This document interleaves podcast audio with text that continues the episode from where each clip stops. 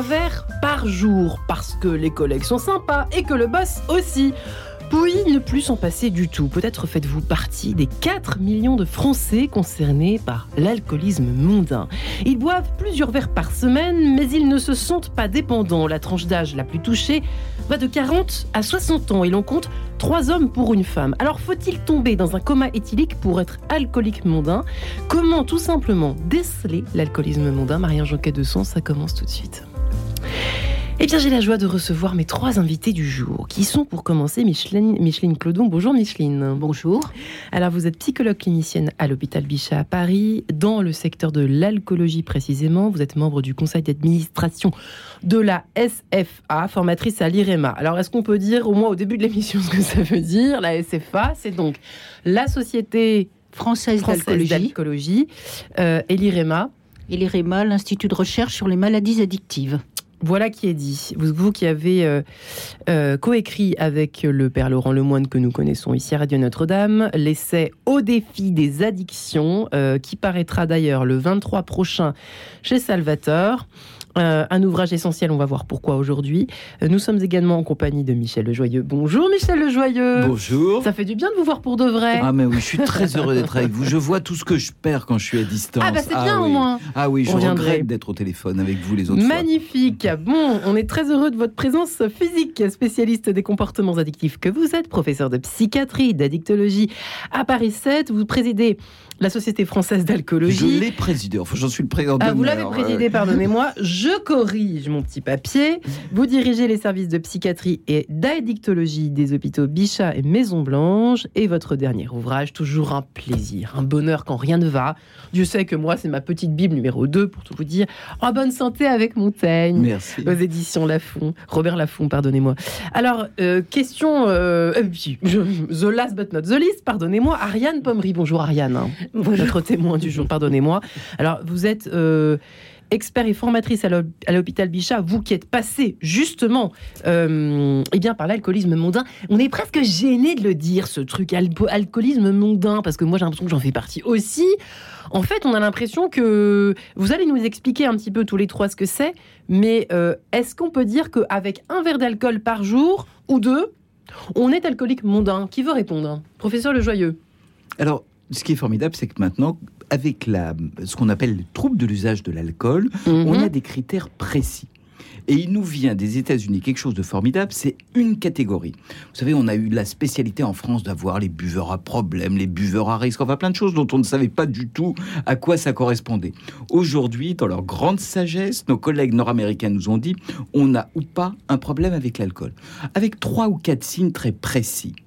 Le premier, c'est l'envie irrépressible.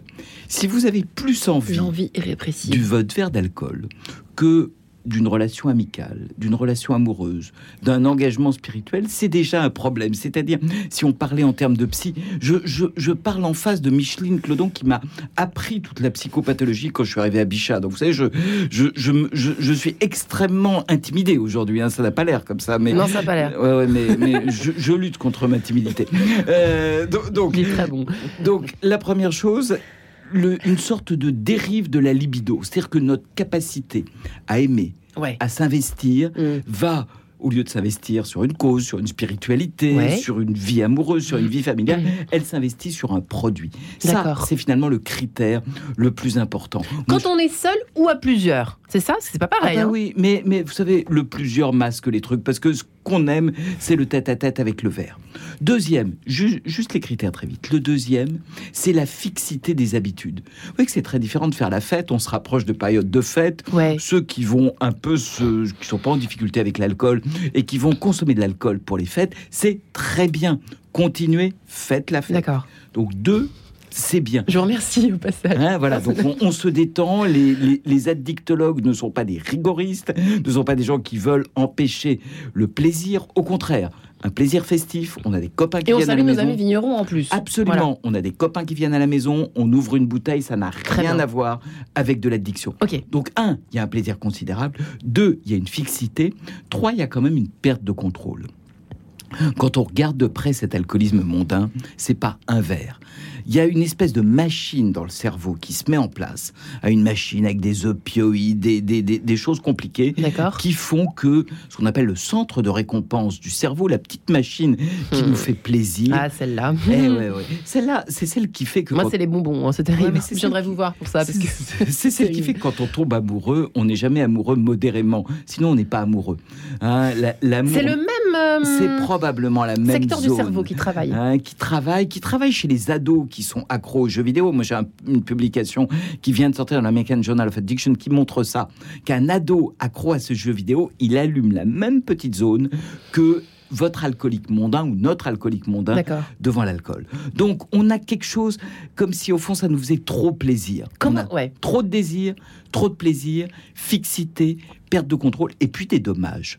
Hein. on n'est pas là, moi je suis pas là pour avoir une sorte de police du comportement. Je suis là pour repérer si la consommation d'alcool est dommageable ou pas. Dommageable, c'est bien avant les dommages physiques, bien avant qu'on mmh, se mange le foie. Ça peut être des dommages relationnels, mmh. ça peut être des dommages affectifs. Donc vous voyez, avec ces critères très simples, quand on les a, désir excessif, fixité, perte de contrôle et dommages, on a une maladie. Et quand on les a pas, eh ben on n'a pas de maladie. Donc, il faut vraiment, on n'est pas tous un peu alcooliques. Notre bon maître commun que nous adorons tous, Jean Hadès, disait, il n'y a pas de petite grossesse. Hein. on est enceinte ou on n'est pas enceinte. et eh ben c'est pareil pour l'addiction. Il n'y a pas de petites addictions. On a un problème avec ce produit ou on n'en a pas. Et oui, parce que en fait, une bouteille de vin n'est pas un paquet de bonbons. C'est-à-dire que, à la limite, le paquet de bonbons, c'est peut-être un peu grave euh, si on devient carrément, je sais pas, obèse ou quoi. Mais bon, je, je sens que vous voulez une consultation en direct là. Mais normalement, nous, normalement, nous ne consultons pas là tout Sinon, c'est Madame Clodon plutôt hein, pour les consultations. Ariane Ponnery, est-ce qu'au fond, euh, parce que là, on parle, on s'adresse à des euh, aux auditeurs qui nous écoutent, qui ont peut-être entre 40 et plus. est-ce que tout commence à l'apéro? Est-ce qu'on peut dire que l'alcoolisme mondain, puisque qui porte ce nom de mondain, est-ce qu'on peut dire que tout commence à l'apéro? Pour vous, par exemple, tout a commencé comment? C'est un peu maladroit ma façon d'entrer. En... Oui, c'est pas grave. Tout commence à l'apéro, euh, oui, oui, oui. En fait, oui. L'alcoolisme mondain, c'est finalement c'est un mot qui a été inventé, qui, qui, nous permet de nous retrancher derrière le fait qu'on n'ait pas de problème. Finalement, si on est alcoolique mondain, c'est qu'on n'est pas vraiment alcoolique. Ça ne veut pas dire qu'on est à plusieurs. Moi, je pensais que c'était ça que ça voulait dire mondain. Bah, on est à plusieurs, mais on est surtout qu'on n'est pas alcoolique. Surtout, c'est vraiment ça. Hein. Parce que ce mot-là, c'est un mot couperet qui, qui nous éloigne du soin et qui, nous, et qui est chargé de tellement de représentations négatives que finalement, à coller le mot mondain fait que finalement, on est finalement, comme le dit le professeur Le Joyeux, on est un peu alcoolique peut-être, mais, mais... Juste pour rigoler, quoi. Juste pour rigoler. Comment ça a commencé chez vous? Je suis désolée de vous poser cette question euh, comme ça, à brûle pour point, mais... Oh, ça a commencé... Bah, probablement que j'ai moi dès le début, j'ai une perte de contrôle. Bien sûr. Ce que vous dites, Ariane, c'est très important. C'est une vraie maladie qui s'exprime dès les premières consommations. Phénoménologiquement parlant, c'est pas un truc dans lequel on glisse. On n'a pas tous la même sensibilité, hein, c'est ça que vous êtes en train de dire. Il y a des facteurs génétiques, il y a des facteurs biologiques, il y a des facteurs psychologiques. Donc, il faut déculpabiliser ceux qui boivent un verre de temps en temps. Et faire un énorme focus, pardon de vous avoir interrompu Ariane, sur ceux qui, au fond, d'emblée, ont une sorte de rencontre, c'est un coup de foudre quand on est dépendant d'un produit. C'est pas le fait d'avoir sa petite rencontre avec son petit verre de vin juste tous les jours. Ça Ce n'est pas ça. pas ça. Hein, bah moi je le fais. Bah oui, bah vous, peut-être sur les bonbons, mais on a dit qu'on consultait après sur les bonbons. non, je, grandis, juste répondre à votre question. Un verre par jour, euh, juste. Non, mais c'est pas par jour, c'est tous les deux jours, j'en sais rien. Mais bon, le façon de boire régulièrement, ça peut commencer comme ça. Le fait que vous n'en sachiez rien est le signe que vous n'êtes pas dépendant. D'accord, bah, je vous remercie. voyez, on n'a pas. Par contre, les bonbons, vous savez plus quand vous en mangez. Ouais. ouais c'est plus embêtant. Ce sera une autre émission, une autre consultation. Bref, revenons à nos moutons, Ariane Pommery. Euh, dans quelles circonstances Parce que je pense que les auditeurs sont très très contents d'avoir votre témoignage aujourd'hui. Euh, beaucoup beaucoup de réactions en amont de cette émission, euh, figurez-vous, euh, qui en fait intéresse plus de personnes que je l'avais imaginé moi au départ. C'est vrai qu'on a tous un rapport de toute façon à l'alcool. On en a tous un, euh, qui soit bon ou mauvais pour euh, ou maladif, comme le, vient de le préciser euh, le professeur Le Joyeux. vous, dans quelles circonstances ça s'est passé en fait? Dans le boulot, dans chez vous toute seule, avec des amis, avec des copains, comment, et à quel âge surtout? Bah, ma première, ma première rencontre avec l'alcool, elle était trop, j'étais trop jeune parce que j'avais 15 ans. Et dans le fond, 15 ans. Oui, dans le fond, il faut retarder l'âge des premières consommations parce que c'est trop jeune. Mais, mais c'est pas à 15 ans que j'ai bu tout de suite beaucoup, de, beaucoup d'alcool. Non, c'est une première rencontre. Et puis après, bah, j'ai bu de l'alcool dans un milieu, on va dire festif, c'est ce, qui, c'est ce que je pensais. Les soirées quoi c'était des soirées, c'était, mais ça posait pas de problème parce que parce qu'on est plusieurs, parce qu'on est nombreux et que finalement on est tous là à consommer. Euh. Comment ça se passe? On prend un verre, on discute, on se resserre un autre verre une demi-heure après, et puis on se resserre et on se resserre. Comment ça se fait? Ça, ça peut être une des, une des manières, mais ça va, on va mettre beaucoup de temps avant de devenir vraiment dépendant. C'est-à-dire que l'alcool, c'est pas un produit, c'est pas parce qu'on y touche une fois qu'on devient dépendant. Il va falloir quand même pas mal d'années. Moi, j'ai mis quand même 25 ans avant d'aller, avant d'aller consulter le professeur Le Joyeux. Ans vous avez tenu 25, mais ça veut dire que vous n'avez pas eu ni coma éthylique, ni état d'ivresse alarmant, ni. Si, si, j'ai eu ce qu'on appelle des, des, des blackouts. Alors, on le blackout, c'est un mot qui fait très peur, c'est le fait de ne pas se souvenir de ce qu'on a fait. Alors, j'avais bien entendu que avoir des blackouts, c'était un signe qui était grave. Sauf que moi, j'avais pas. En fait, je me souvenais pas vraiment de ce qui s'était passé dans la soirée. J'avais, il manquait des morceaux du puzzle. Et dans le fond, je me disais, ah bah, ça va, je me souviens de là où j'ai été, je sais comment je suis rentrée, donc ça va. Donc j'ai pas de vous ne vomissiez pas, pardonnez-moi d'utiliser ce terme à 9h15.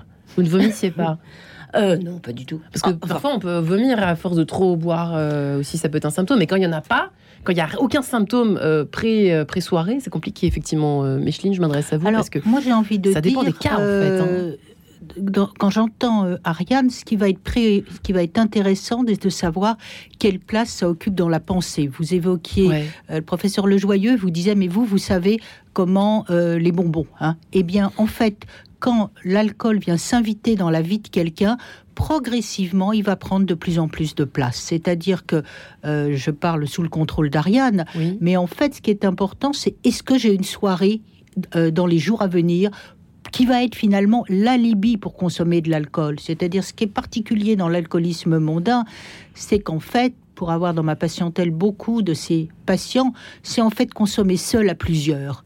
C'est-à-dire on se donne à plusieurs. On se donne l'illusion qu'on fait la fête avec les autres, mais en fait déjà on utilise l'alcool pour soigner des troubles anxieux, un mal de vivre, des questionnements euh, beaucoup plus intimes qu'il n'y paraît. Mais ça, pour le réaliser, d'abord, il faut avoir euh, une humilité certaine, Ariane. Enfin, parce qu'on n'a pas envie de se dire tout ça. Bah, finalement, je suis pas heureux, donc je bois pour euh, combler un vide. Mais alors, on peut d'autant moins se le dire, ensuite je laisse la parole à Ariane, que dans un certain milieu, on ne va même pas s'autoriser à être malheureux. Parce dans le milieu bourgeois oui, on peut le dire, voire aristocratique. D'accord. Euh, parce qu'on va dire, mais justement, j'ai tout pour être heureux. Et toutes ces personnes qui ont tout pour être heureuses ne s'autorisent pas à se dire qu'elles viennent trouver euh, une récompense ou une dans, dans l'alcool. Et donc, ça retarde encore l'accès aux soins.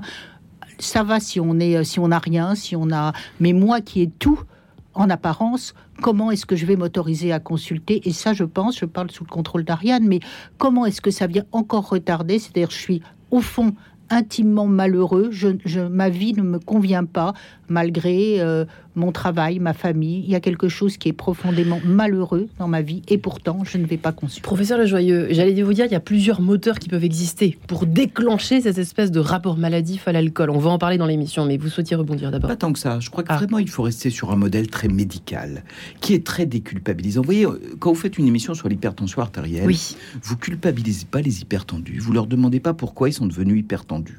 Il y a des facteurs environnementaux, il y a des facteurs d'alimentation, il y a des facteurs de mode de vie. Et, et vous leur demandez pas aux hypertendus, la première fois que vous avez eu une, crise d'hypertension, c'était comment, monsieur Vous voyez?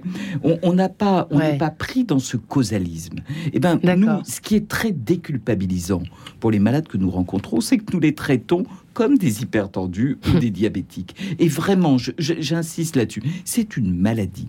On est ou pas hypertendu, on a un chiffre clair qui fait qu'on est au-dessus ou pas. Et finalement, je, parle devant Madame Clodon qui, qui, qui, gère tellement bien la psychologie. À un moment, la psychologie devient un faux ami.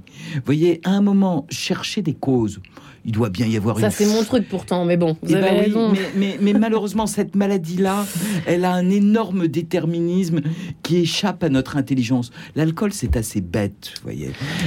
Question justement. C'est pour ça que je vous parlais des moteurs après je m'adresse à vous. Je poserai la même question à Ariane. En fait euh, J'imagine les auditeurs là qui se posent des questions qui sont très très inquiets aussi pour leurs enfants et leurs ados et leurs jeunes. J'ai même euh, reçu des mails à ce sujet. Euh, comment on fait avec nos enfants? Est-ce qu'il faut leur laisser une certaine marge d'amusement, leur faire confiance? Comment on sait qu'ils sont Comment on sait que dans leur ADN, il va y avoir cette chose malade ou pas? Eh ben, on se demande déjà si on fume soi-même. si on hein, fume? Si on fume, oui, parce que c'est la même chose l'addiction au tabac. Donc si on est fumeur et qu'on dit à son fils ou sa fille, surtout ne touche pas un verre d'alcool, on n'est pas très crédible. D'accord. Si on a soi-même une difficulté avec l'alcool, il faut, être, il faut avoir le courage de regarder en soi et de voir si au niveau familial, on est porteur ou pas d'un risque. Hein. et plutôt que d'aller faire une éducation, vous savez, ce qu'on dit, on adorerait que notre parole soit très entendue par les enfants. Vous savez bien qu'ils nous regardent plus qu'ils ne nous écoutent. Hmm. Hein, et que l'exemple est quand même plus fort que la parole, même si on croit beaucoup. Et si on ne serait pas là si on croyez pas en la parole. Mais, mais au fond, le vrai sujet, et ça c'est un grand classique, c'est cette histoire de, de, Coluche qui est, un, qui est indépassable, du père alcoolique qui dit à son fils ne touche pas au cannabis. Et on reste dans ce, dans ce modèle-là. Hein, j'ai une cigarette à la bouche et je dis à mon fils surtout ne va pas trop boire à la, à la sortie des classes. Donc l'addiction, ça nous concerne toutes et tous. Ça peut prendre l'aspect d'un alcoolisme mondain, ça peut prendre l'aspect de l'alcoolisme des jeunes. Mais cette maladie-là, 10% de la population est à risque. Hein, donc on est, on est exactement sur un modèle de médecine générale, on est exactement sur le modèle de l'hypertension, du diabète, de la dépression. Donc peut-être pas trop de causalisme et beaucoup de vigilance, beaucoup de dépistage. D'accord. Euh, euh, Micheline et Ariane, alors peut-être à, Ariane, et, parce que Micheline, on en parlait juste avant de rentrer dans ce studio, vous me disiez, et ça je ne savais pas, hein, même en préparant l'émission, qu'en fait, parce que j'attaquais sur les carences de vitamines, j'avais bien préparé, hein, comme une bonne petite. Et puis vous me dites, là-dessus, boum, de but en blanc, euh, en fait, il peut ne rien se passer physiologiquement pendant 25 ans, voilà, toute la durée d'alcoolisme mondain, il peut ne rien se passer, tout peut aller très très bien sur le bilan de santé générale. Ariane était votre cas oui, tout à fait. Mais d'ailleurs, je trouve que la question que j'aurais, enfin, je vais répondre à la question que j'aurais aimé que vous me posiez. J'ai mal travaillé, mais allez-y. Oui, qui n'était pas qu'est-ce qui s'est passé la première fois, mais c'est plus qu'est-ce qui vous a poussé à aller consulter? Je trouve que c'est celle-là qui est plus intéressante. Vous allez carrément à la fin, vous. Oui, oui, parce que parce qu'en fait, j'ai manqué d'informations. J'aurais aimé, j'aurais aimé finalement qu'on écoutait cette émission-là. Mais oui, parce qu'en fait, il se passait rien. Qu'il s'agissait d'une maladie avant tout. Il se passait rien, donc vous étiez tranquillement. Euh, il se passait rien. On va peut-être pas exagérer non plus. On va peut-être pas exagérer non plus, mais c'était, j'avais pas de dommages physiques. Je commençais à avoir des conséquences négatives parce que je me levais, euh, j'avais du mal à me réveiller, parce que je voyais bien que j'étais quand même dans un mensonge. Euh, est-ce que tu as bu de l'alcool? Non, j'ai pas bu. Enfin, ça fait quand même beaucoup de conséquences négatives. Et vous disiez que vous n'aviez pas vu, vous mentiez quand même. Bah, oui, mais c'est normal. Ah ouais. Souvent, on entend dire les alcooliques sont des menteurs, mais, mais on n'a pas de possibilité de faire autrement. C'est-à-dire qu'on est pris dans cette maladie, et là je le répète. Et la maladie n'est pas les, les, conséquences physiques, mais bien les conséquences qu'évoquait les critères qu'évoquait le professeur Lejoyeux, c'est je, je, commence à consommer, je n'arrive pas à contrôler ma consommation, j'essaye de diminuer, mais je n'arrive pas à diminuer. Ça, c'est ce désir persistant, ça fait partie des critères que n'a pas évoqué le professeur, mais c'est combien de fois je me suis dit, mais je vais diminuer, je vais y arriver, je vais y arriver. Et ça, c'est un combat que j'ai fait entre moi et moi-même. Je n'en parle à personne. Et finalement, un soir, j'arrive à, à, tenir à peu près mon objectif, donc je me rassure, et le lendemain, je me dis, bah, c'est tout bon finalement, je n'ai pas de problème. Or, or là, ça fait, il faut le savoir que ça fait partie des critères et personne n'en parle à personne. Voilà, donc ça c'est plus, c'est plus euh, en termes de dommages que qu'il est intéressant de, de, réfléchir et, et se dire à un moment donné, bon, mais ben là, je suis face à mon produit, et ben je n'y arrive pas et je vais demander de À réduire, à diminuer, à contrôler cette consommation. J'ai l'impression qu'il y a une affaire de. Ça dépasse le contrôle en plus. Alors, en fait, il y a deux choses dans ce que vous dites. Il y a ce qu'on appelle la perte de contrôle qui définit toutes les addictions. Quand je commence, je bois plus que je ne le souhaiterais. Je fais du sport plus que je ne le souhaiterais. Je reste mmh. sur Internet plus que je ne le souhaiterais. Ce qui définit la perte de contrôle. Le problème avec l'alcool, c'est qu'on va se raconter des histoires et on va mettre cette perte de contrôle comme un choix au fond, j'ai décidé ce soir de, j'avais décidé hier de m'en mettre une bonne. Et du coup, on va soi-même se raconter des histoires pour justifier, cette perte de contrôle. Et là, c'est là où, lors des premières consultations, en effet, on va interroger la personne, comme le dit le professeur Lejoyeux, non pas sur euh, quelle est à l'origine, mais sur ses critères, et notamment Ariane en parlait du désir persistant. Moi, c'est un critère que j'aime beaucoup parce que ça dit quelque chose du combat intime que vit la personne pendant des mois, voire des années, entre le désir de diminuer ou d'interrompre et l'impossibilité. Hmm. Et plutôt que de lui demander combien ou quoi, ce aucun intérêt. Pardonnez-moi alors. Non, non, mais je vous en prie, Marie-Ange. On va le lui demander est-ce que vous avez parfois essayé de diminuer sans y arriver hmm. Et là, d'emblée, on rentre dans une alliance thérapeutique. Là, c'est oui ou c'est non. Voilà. Et puis, oui, mais presque. Moi, je vois les patients qui me disent mais presque comment vous savez ça? Comment vous savez que j'ai une lutte intime? Eh bien, je vous propose de continuer cet échange. Euh, je vais me faire gronder, c'est évident et officiel. Juste après cette page en couleur, à tout de suite.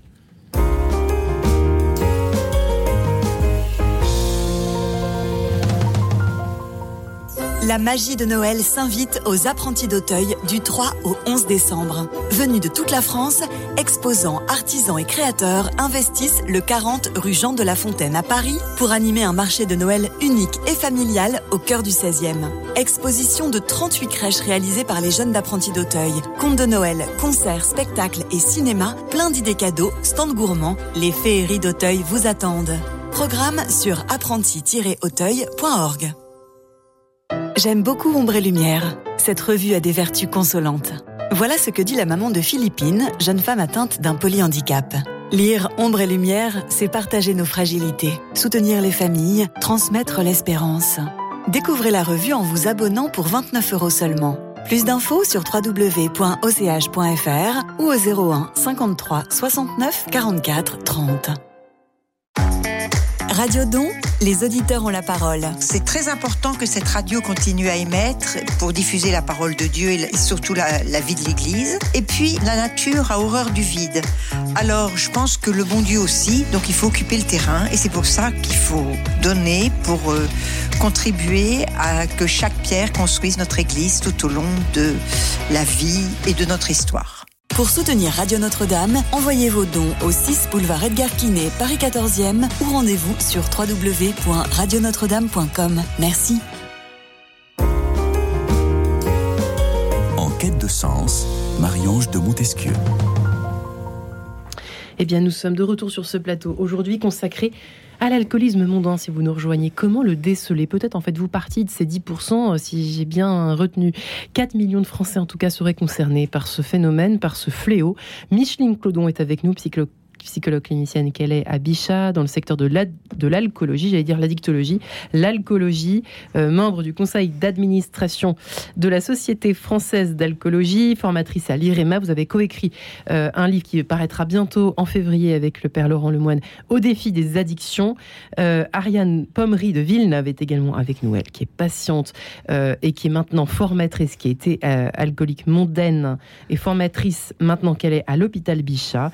Et Michel Lejoy spécialiste des comportements addictifs, professeur de psychiatrie d'addictologie à Paris 7.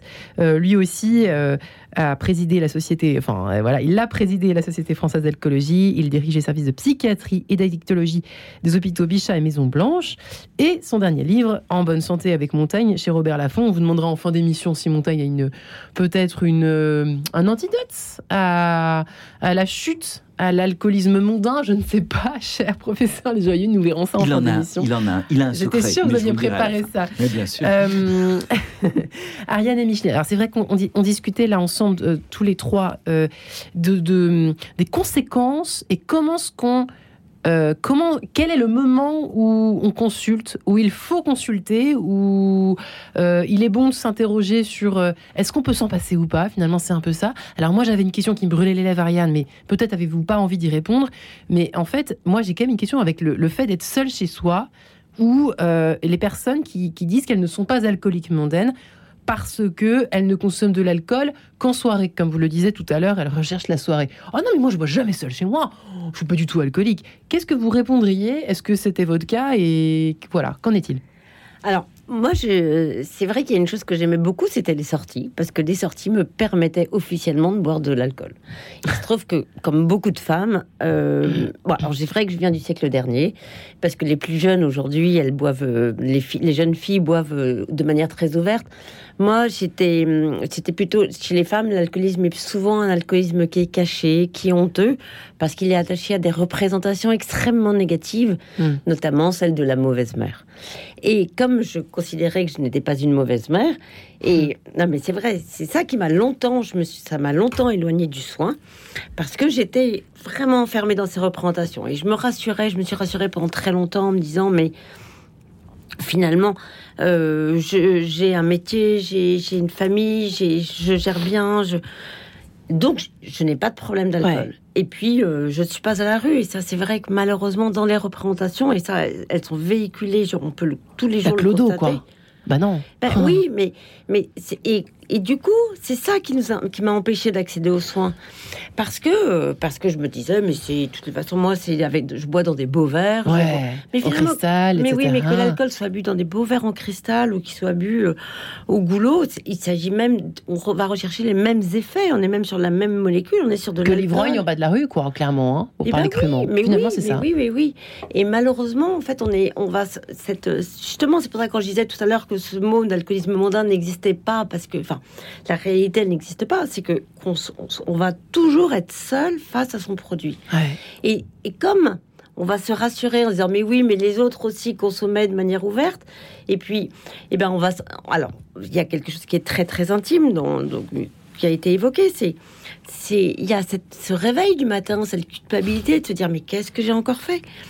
Et alors du coup, comme on a, on se souvient pas forcément de, comme je me souvenais pas forcément de ce que j'avais pu faire, d'exactement du contenu de, mes propos, ben, j'allais appeler les uns les autres en essayant d'aller à la quête de est-ce que j'ai pas dit n'importe quoi?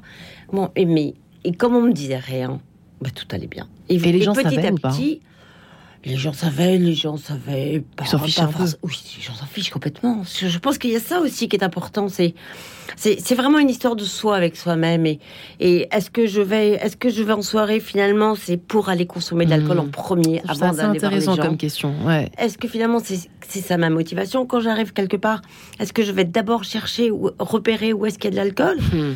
Ça, c'est le. Est-ce que je vais éviter d'aller chez des gens qui ne consomment pas d'alcool? Enfin, ça fait partie de toutes ces, de tous ces petits éléments. Et puis on l'a pas dit euh, les uns les autres, mais c'est quand même un sacré désinhibant. Ça peut commencer comme cela. Moi, je sais que personnellement, quand j'étais jeune, c'était ça. Clairement, Micheline, c'était pas autre chose. Hein. On fichait complètement. Euh, whisky Coca, c'est pas très bon, quoi, en soi. Pas très intéressant. C'est pas, c'est pas un euh, Château Latour 90, quoi, 89. Mais d'ailleurs, dans les consultations, c'est la première chose qu'on va dire, c'est-à-dire on va expliquer aux patients que dans leur vie, ça a sans doute été une solution avant d'être un problème. Et on va mmh. donner tous ces bons aspects de l'alcool en disant, vous voyez, chez certains, ça aide à être moins timide, ça permet d'être désinhibé, ça ôte le trac, et du coup, la personne va se sentir rejointe, non pas sur les conséquences négatives, mais sur comment est-ce qu'on fait alliance avec, euh, avec ce produit, comment dans la vie de quelqu'un ça, a pu, ça a pu être une aide. Et donc, euh, vous avez euh, du mal à vous endormir. Ah ben tiens, on, on s'aperçoit par hasard, si j'ose dire, qu'un jour en rentrant de soirée, on s'endort tout de suite. Ah ben évidemment, tiens, en fait, pourquoi? Ah, Mais hier, j'avais pris un verre, donc je vais en reprendre un. Finalement, c'est pas mal pour s'endormir au lieu d'être avec ses angoisses existentielles. Le cerveau est filou quand même. Hein. Et du coup, on va en reprendre un comme ça, et puis un deuxième, vous voyez. Et, et c'est ainsi de suite. Donc, on va plutôt rejoindre la personne sur en quoi ça l'a aidé avant des dommages causés. Et c'est comme ça que le soin se, se, met en place. Parce que là, elles se sont rejointes alors qu'elles s'attendent à être, euh, à être sur un interrogatoire quasi policier. Enfin, euh, Comme j'ai commencé l'émission malheureusement au début. Effectivement, oui, on commence par les choses agréables que ça a procuré au alors, départ. Agréable, même. Non, plus alors agréable, oui, mais pas qu'agréable. C'est vraiment la, la, dimension du psychotrope, le psychotrope puissant. Euh, et, c'est ça qu'on recherche. Ça aide à supporter. On avait interviewé, euh, on avait fait, on avait consacré une émission quai de Sens il y a, je crois, trois ans de cela, sur l'alcoolisme féminin exclusivement. Nous avions eu la chance de recevoir, euh, que vous la connaissez peut-être les uns les autres, Laurence Cotet. Qui nous racontait à quel point effectivement c'est la, puissance du, la, puissance désinhibatrice, je sais pas si on peut désinhiber consommatrice, je sais pas si on peut le dire comme cela, euh, de l'alcool, même avec les collègues le soir, on est tranquille parce que on sait que grâce à l'alcool, eh bien, on sera, on sera pas tendu comme au boulot, on peut enfin se lâcher. Il y a beaucoup de facteurs, enfin beaucoup de, de clac, clac, clac, de déclencheurs de du côté, plus que le côté agréable, effectivement, le côté rassurant. On est rassuré, on est. Qu'est-ce que vous diriez, professeur Que c'est totalement faux. Oui, d'accord. Hein, que c'est totalement faux, que c'est une construction totalement fausse, que les données médicales sont très claires. L'alcool multiplie par 4 ou 5 le risque de dépression majeure. Alors on a certes un petit coup de fouet, et Micheline le dit très bien, une petite impression, mais en termes de fréquence des dépressions, de fréquence de l'anxiété, il n'y a pas de plus grand booster des maladies psychiatriques que la consommation d'alcool. L'alcool n'a jamais traité une dépression, jamais traité un trouble anxieux ça l'a toujours aggravé. Au point que et pourtant, on a l'impression, on ira mieux. Oh, prends un petit coup, ça ira mieux. On a surtout une espèce de discours euh, suscité par la publicité, suscité par le fait qu'en France, pas que les films, les, semaines entières, on blaguait avant de commencer cette émission sur le Beaujolais nouveau, vous voyez, sur les, numéros entiers des hebdomadaires, sur les bons les champagnes de cette année. Voilà. Donc on a entouré, vous savez, nous avec nos petits bras de dictologues euh, très musclés, on est entouré d'un discours pro-alcool à tous les étages. Moi, il m'est arrivé avec certains de vos collègues de me retrouver dans des radios à discuter avec un vigneron me disant vous êtes, un, hein. vous êtes un mauvais Français, vous allez contre. La réalité, c'est que le discours pro-alcool, le discours c'est quand même génial, hein, ça fait plaisir, c'est amusant, etc., est infiniment plus audible qu'un simple discours de santé publique qui dit que un, ça augmente la dépression, deux, ça augmente l'anxiété, trois, ça augmente la démence. Et tout le discours, un petit verre de vin, ça fait du bien, c'est pas vrai. Un, un, de nos ministres de la Santé l'avait bien dit, l'alcool c'est toxique, quelle que soit la quantité qu'on en prenne. Alors, on peut en prendre une petite quantité en se disant j'accepte cette toxicité parce que je me fais plaisir, mais ce n'est jamais un adjuvant à la santé. Il faut à un moment accepter cette idée. Y a une époque, vous connaissez certainement, professeur Le Joyeux, enfin, vous n'êtes pas non plus un dinosaure, mais vous vous souvenez de cette époque où des médecins euh, procuraient en fonction des mots qu'on avait, ça, ça, a pas mal circulé d'ailleurs, euh, je crois, ces dernières années, où on voyait euh, donc pour tel, euh, pour la migraine, il faut prendre plutôt du champagne. Pour tel. Alors je pense que mais ceux-là, on les a, on les a quand même empêchés d'exercer hein, aujourd'hui. Hein. je, crois que non, non, mais je, je crois que si vous laissez, vous ne feriez pas ça à un cancérologue. Vous ne diriez pas ça à une maladie qui est responsable d'un tiers des hospitalisations en France hmm. et, et d'un tiers des décès évitables en France. Vous voyez, on est sur un sujet lourd. Le risque de cancer du sein, c'est x 10 quand mm. on consomme de l'alcool. Oui, tous les autres facteurs hein, qui augmentent le risque de cancer du sein, on les prend très au sérieux. Alors, Ce risque-là, on ne le prend pas au sérieux. Tout se passe comme si, quand on parlait d'alcool, on pouvait nous opposer une blague. On est vraiment dans un sujet majeur de mortalité et de mortalité évitable. Alors, je ne sais pas si vous êtes d'accord avec euh, les chiffres qui ont été cités en début d'émission, que j'ai repris évidemment de, de chiffres officiels hein, qui sont tombés récemment. Trois hommes pour une femme. Euh, c'est quand même assez. Qu'est-ce que ça vous évoque, ce chiffre? Donc plutôt les hommes que les femmes. Euh, est-ce que c'est vrai ou pas?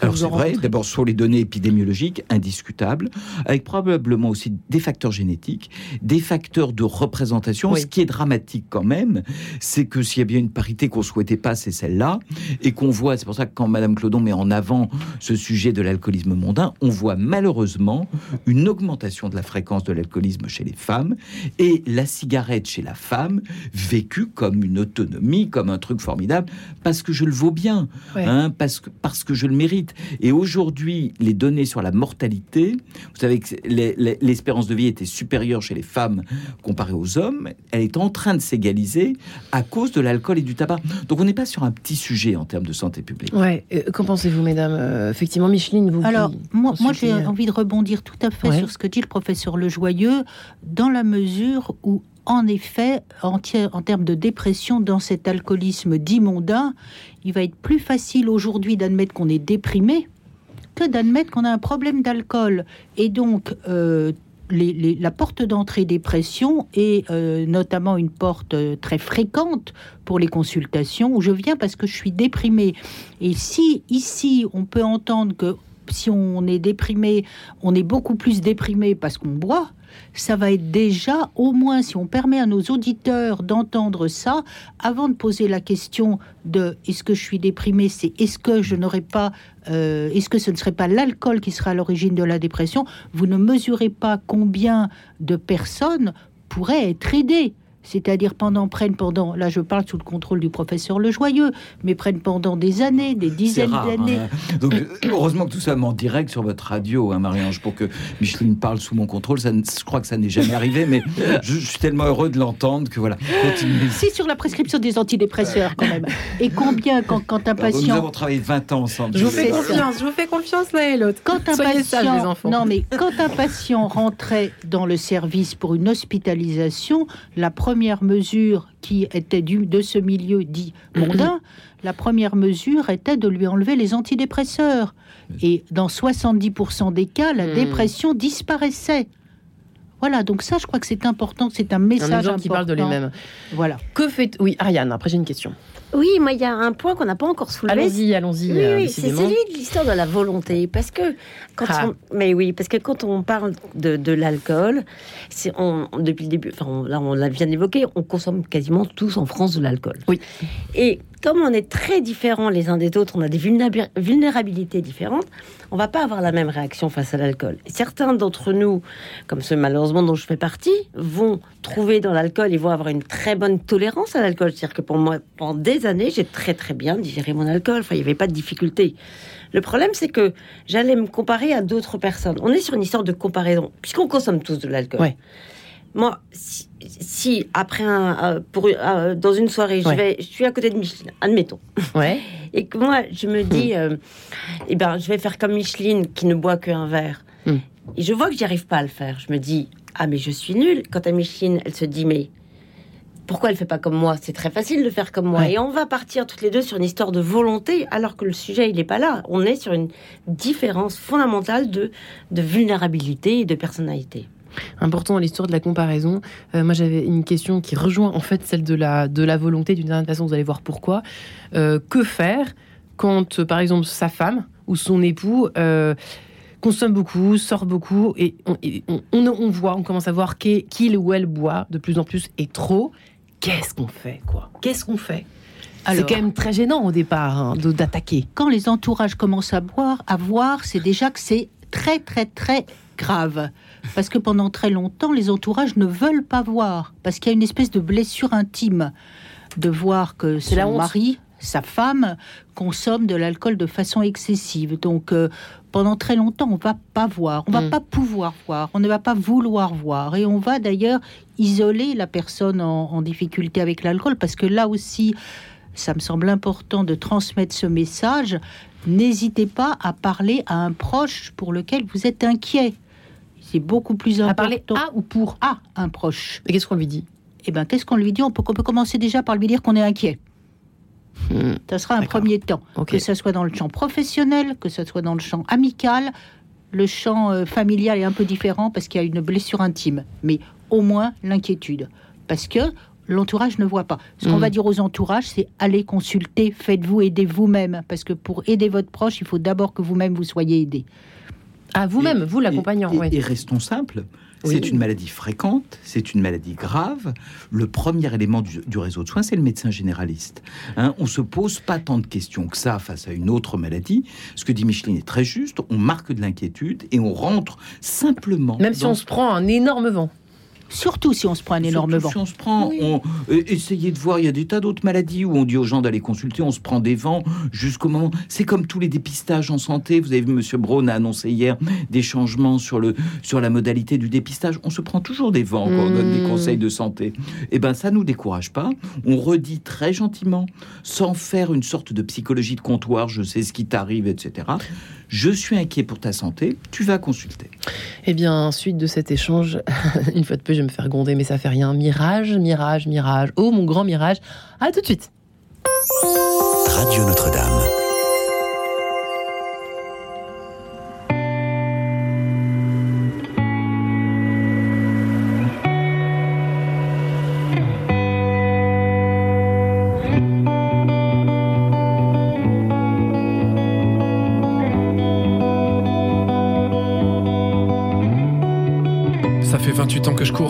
Sais quoi. Soir, je me dirige vers l'ivresse d'un loupé. C'est vrai que tu m'avais prévenu et ça n'a pas loupé. Depuis que t'es parti, je vois que ma seule étoile c'est toi. Alors je veux me consoler avec des mirages. Mais aucun de me fait oublier ton visage. Je supporte plus, la vie c'est virage. On commence pas tous avec un super tirage. Donc faut se battre jusqu'au bout. Les miens triment beaucoup, mais se retrouvent tous les mois dans la merde jusqu'au cou. Je fais encore des rêves où l'on s'aime plus que tout. Tu me manques ma belle, j'en crève et j'attends juste le clou du spectacle. Car je suis pas bien ici. J'ai envie de tout brûler, me venger comme ici. T'aimais pas les doutes, t'aimais pas les si. Tu souhaitais juste qu'on vive notre histoire, qu'on l'apprécie.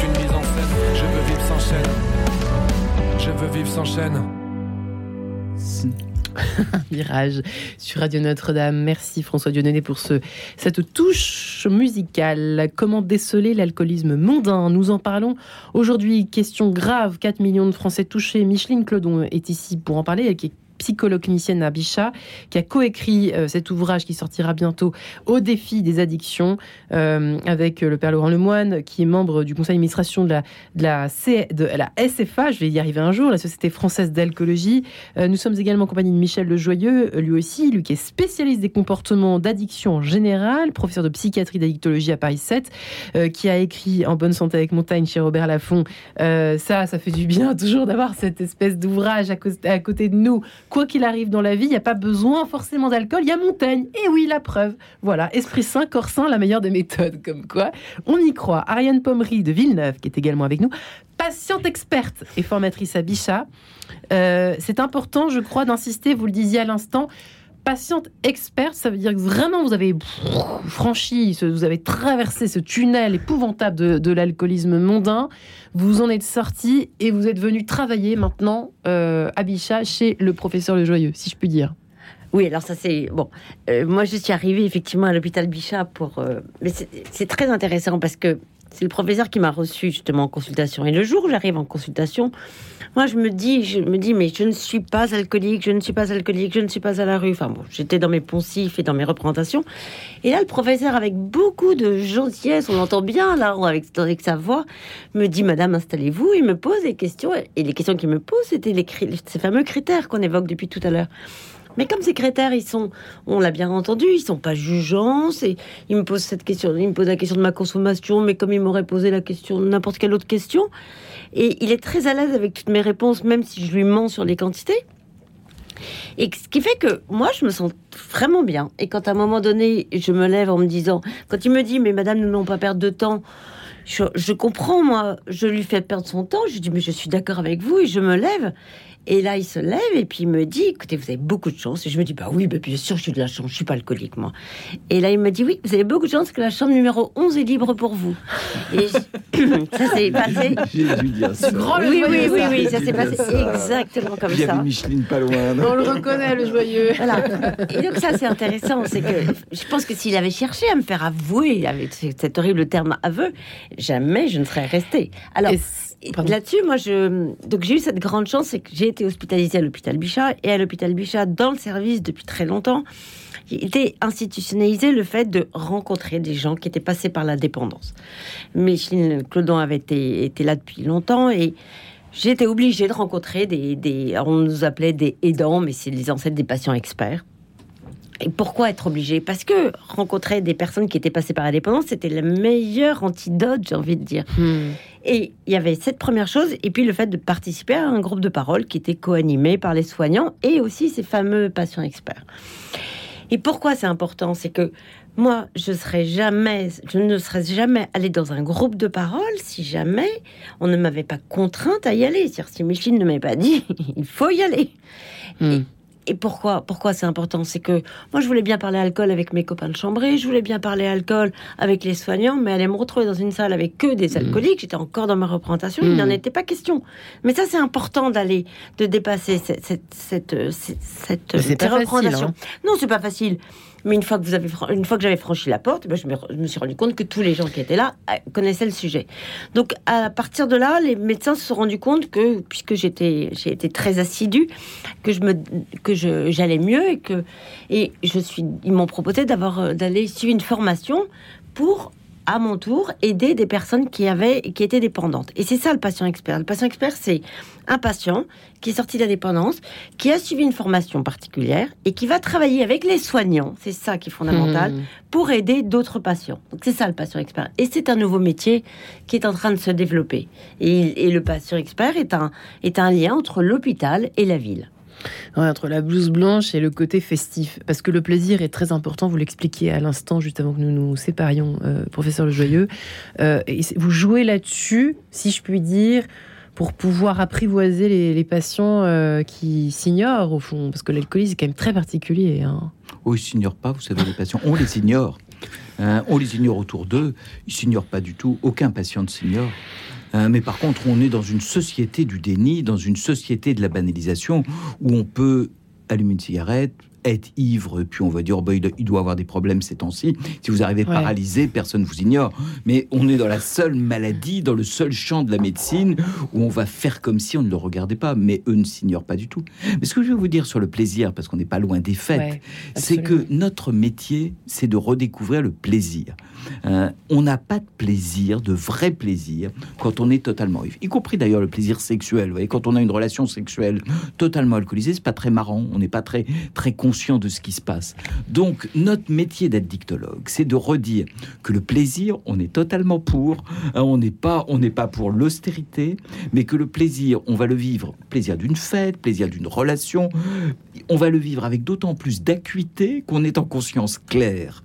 Hein, l'alcool obère le plaisir, altère le plaisir. Vous voyez, à la fois ça désinhibe un peu, ça va permettre d'aller parler, mais au fond on est moins heureux et, moins agréable. Et moi je propose ce challenge en consulte en disant, je fais avec vous le pari que votre vie va être plus marrante, plus chargée de plaisir, plus chargée de sensations fortes, sans alcool qu'avec alcool, ou avec un peu d'alcool. Ouais, en fait, j'ai l'impression que c'est, à première vue, c'est un truc qui vous, qui vous fait, qui vous évade. Et en fait, euh, c'est la fuite de la vraie vie finalement, et donc des joies, euh, alors des peines aussi. la vie est tragique, tragédie et comédie, comme dirait l'autre. Ariane, vous souhaitiez euh, répondre? Eh ben, Le patient expert, il va justement témoigner hmm. de la véracité des propos du professeur. C'est vrai alors Ah bah oui, ah bah oui. Vous avez retrouvé goût à la vie ou pas? Ah ben moi, mes, mes, plus grandes joies, elles sont arrivées sans alcool. Ma, vie, elle est autrement mieux sans alcool. Ça, c'est, je peux. J'étais sûre que je rirais jamais. je pense que je pense que je ne fais pas pleurer là. pardonnez-moi de vous poser cette question, mais vous ne buvez plus du tout? Non, plus du tout. Ah, plus du tout? Non. D'accord. Non, je, ce serait dangereux. Oh, je sais que je suis fragile. J'ai suffisamment entendu, entendu une histoire de personnes qui avaient, qui avaient retenté. Oh, je sais très bien que si je. en fait, je n'en sais rien et j'ai pas envie de prendre ce risque-là. Ma, vie, ma qualité de vie, elle est tellement, tellement formidable que. Parce que c'est vrai que, Micheline, c'est vrai que c'est intéressant. C'est pour ça que je vous pose la question, pardonnez-moi, Ariane. Euh, mais c'est. Quand on va à une fête, un jour, je l'avais fait une fois. Euh, de rien prendre. Tout, le monde vous sert en fait un verre, un verre. Ah non, non, euh, euh, non, non, merci, je prends de l'eau pétillante, je prends du coca ou je sais pas, ou je prends du jus d'orange. Alors, c'est aussi pour ça, Marie-Ange, qu'existent les, les, groupes de parole. Parce que les groupes de parole, ils ont deux, deux vertus. La première, c'est de voir que des gens peuvent aller bien. Aujourd'hui, quand on rencontre Ariane, on dit Moi, je veux être comme Ariane. Oui, voilà, moi, je veux être gay comme Ariane et je veux rire comme Ariane. Et ça, ça donne envie et ça donne la possibilité. Et d'ailleurs, au détour, je dirais même aux soignants, de voir pourquoi ils travaillent. Ils travaillent pour qu'un jour, les, ils soignent des, des, personnes qui vont devenir comme Ariane. Et la deuxième chose, c'est qu'au cours de ces groupes de parole, on apprend comment réagir quand une, dans cette société où on vous oblige à consommer. Et finalement, on s'aperçoit que quasiment dans toutes les soirées, il y a toujours des gens qui ne consomment pas. Vrai, hein. Et surtout, on apprend avec euh, l'expérience des uns et des autres à savoir refuser un verre avec joie. C'est plus une privation, c'est une joie. Et quand on sait dire non à un verre d'alcool, on sait dire non à d'autres choses qui vous sont imposées. C'est pour ça qu'on dit que c'est avec joie. Vous dites que c'est avec oui, joie? Absolument. Parce qu'il y a une fierté. Là, je parle sous le contrôle d'Ariane, mais une fierté de dire moi j'ai été à cette soirée. Et j'étais tellement bien alors que tout le monde était par terre. Et moi j'ai terminé le lendemain matin. Qu'est-ce que j'étais bien de ne pas avoir mal à la tête. ouais, mais il faut un long chemin pour arriver. Non, pas tellement. Vous savez, quand vous êtes allergique au gluten, personne ne va vous obliger à manger un toast. Hein, il y a un effet spécifique de l'alcool. Vous dites, je suis allergique au gluten. Vous dites, voilà, là, on a fait attention. Bah, du moins qu'il y a des bonbons sur la table, je suis tranquille. Voilà.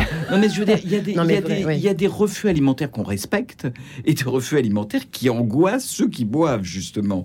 Hein, et n'oubliez pas que ceux qui vont vous proposer un verre en insistant, c'est justement ceux que votre refus d'alcool angoisse. Ouais, mais c'est vrai qu'on associe. Euh, ça, moi, je, me fais l'avocat du diable deux secondes. Pardonnez-moi, mais c'est vrai qu'en oh, France. Surtout ici, je suis inquiet que vous fassiez. vous devriez, vous devriez pas si on, si on parle du diable, la radio Notre-Dame, moi je suis venu ici en confiance. Le roi des anges, pardonnez-moi. ça m'étonne pas de vous, ça, professeur Les Joyeux. Euh, sacré diable que vous êtes. Euh, en revanche, c'est vrai qu'on l'associe à quand même euh, le, la vie du travail des hommes. Nous sommes sur Radio Notre-Dame pour terminer les uns les autres. C'est quand même Micheline, professeur Les Joyeux. C'est pas facile de, de, se dire du jour au lendemain. Euh, de, s'imaginer que c'est. Enfin, je sais pas. Mais c'est pas du jour au lendemain, c'est à la mesure de la souffrance qu'on a vécue rappelez-vous qu'addictus, ça veut dire esclave. On a été esclave d'un hmm. produit et donc pendant des années on s'est battu et donc quand on retrouve la liberté, euh, c'est comme quand on sort de l'hôpital. Il y a quelque chose de magique. Voilà. Juste pour les fêtes, je voudrais passer un message aux, entourages. S'il vous plaît, ne mettez pas un verre spécial à la personne qui a un problème d'alcool. C'est la meilleure façon de la faire reconsommer. Laissez un verre à pied en cristal, voilà, comme les autres. Absolument. On a du cristal à la maison, important. Nombre de plaisanteries mises à part, nombre de reconsommation sont liées à un statut spécial donné à la personne en difficulté avec statut spécial, bien de contraire. Eh bien, merci infiniment à vous trois, Micheline Clodon, Ariane Pommery de Villeneuve et Michel Le Joyeux. Je vous remercie infiniment pour cette émission et très bonne fête euh, sans alcool. Retrouvez le podcast de cette émission sur le www.radionotre-dame.com.